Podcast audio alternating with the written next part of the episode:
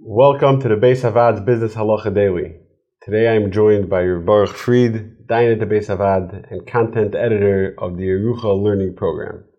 So let's get more into the weeds, as they say on Meiser. So let's talk about a case where a fellow has an investment portfolio and um, he has stocks. Um, does he have to pay Meiser on the appreciation of stock, even though he didn't sell the stock? So he has a portfolio that's worth more money now, but he never made that money. It's still in his portfolio. And then let's extend that question to dividends that get reinvested into his portfolio. Yeah, so there's a Yosef Ometz. He's a pretty early Achron. He discusses interest that's being paid against a loan that was lent to a non-Jew, and now you're getting interest payments before the principal is repaid. And he says as long as the principal is still at risk, so those dividends aren't really dividends. They're not really gains because your principal is still out there in the quagmire hoping you'll get it back. So you cannot say that you had a profit yet until your principal is assured. Until you have cash. Right. So until so that would indicate that if here I have these stocks, they can go up, they can go down. So even though right now they're higher, or even if they're producing dividends, I still don't have the principal. I didn't pull it out yet. Still, I, I would argue that securities are different because the dividends that you take out of securities, they're not paying off the security. We see securities as an asset. It's something you actually have. So it's true they could go up, could go down, but it's not really the same as a loan that's outstanding to a non-Jew and you don't know about the current. The security is a thing for itself. It has its own market. It has its own sale value.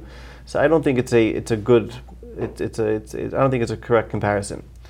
So really, as long as they are there and they are producing dividends, so the dividends that are taken out for sure, you should be taking Meiser on.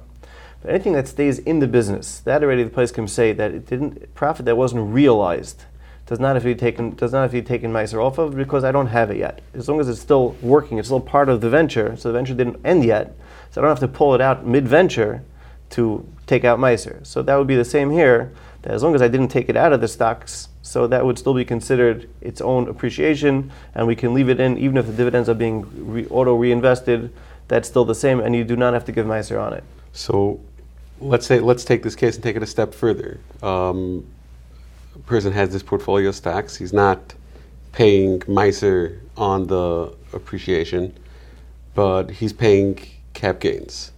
So what does he do with that loss for his cheshbon of Meiser?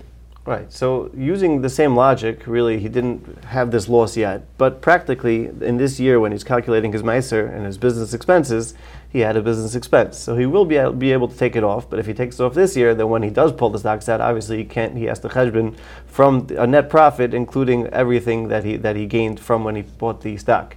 Shevet Levi does say that these long-term investments it's he, he doesn't like the idea of letting it sit so long because you tend to forget. You're not going to keep a perfect register of what was or what wasn't. So he says you're better off doing it year by year. Even though you left it in the investment, you have the right to say I'm ending it now. So you make a cheshbon year by year of how much it is, how much it went up, and you do give meiser. You don't necessarily have to take those stocks out, but you can give meiser against those, and then that is already meiser, and from that appreciation, you don't have to give anymore, and then you start a new cycle. If you enjoyed this video and would like to receive more like it, or to sponsor a future video, please visit beishavad.org.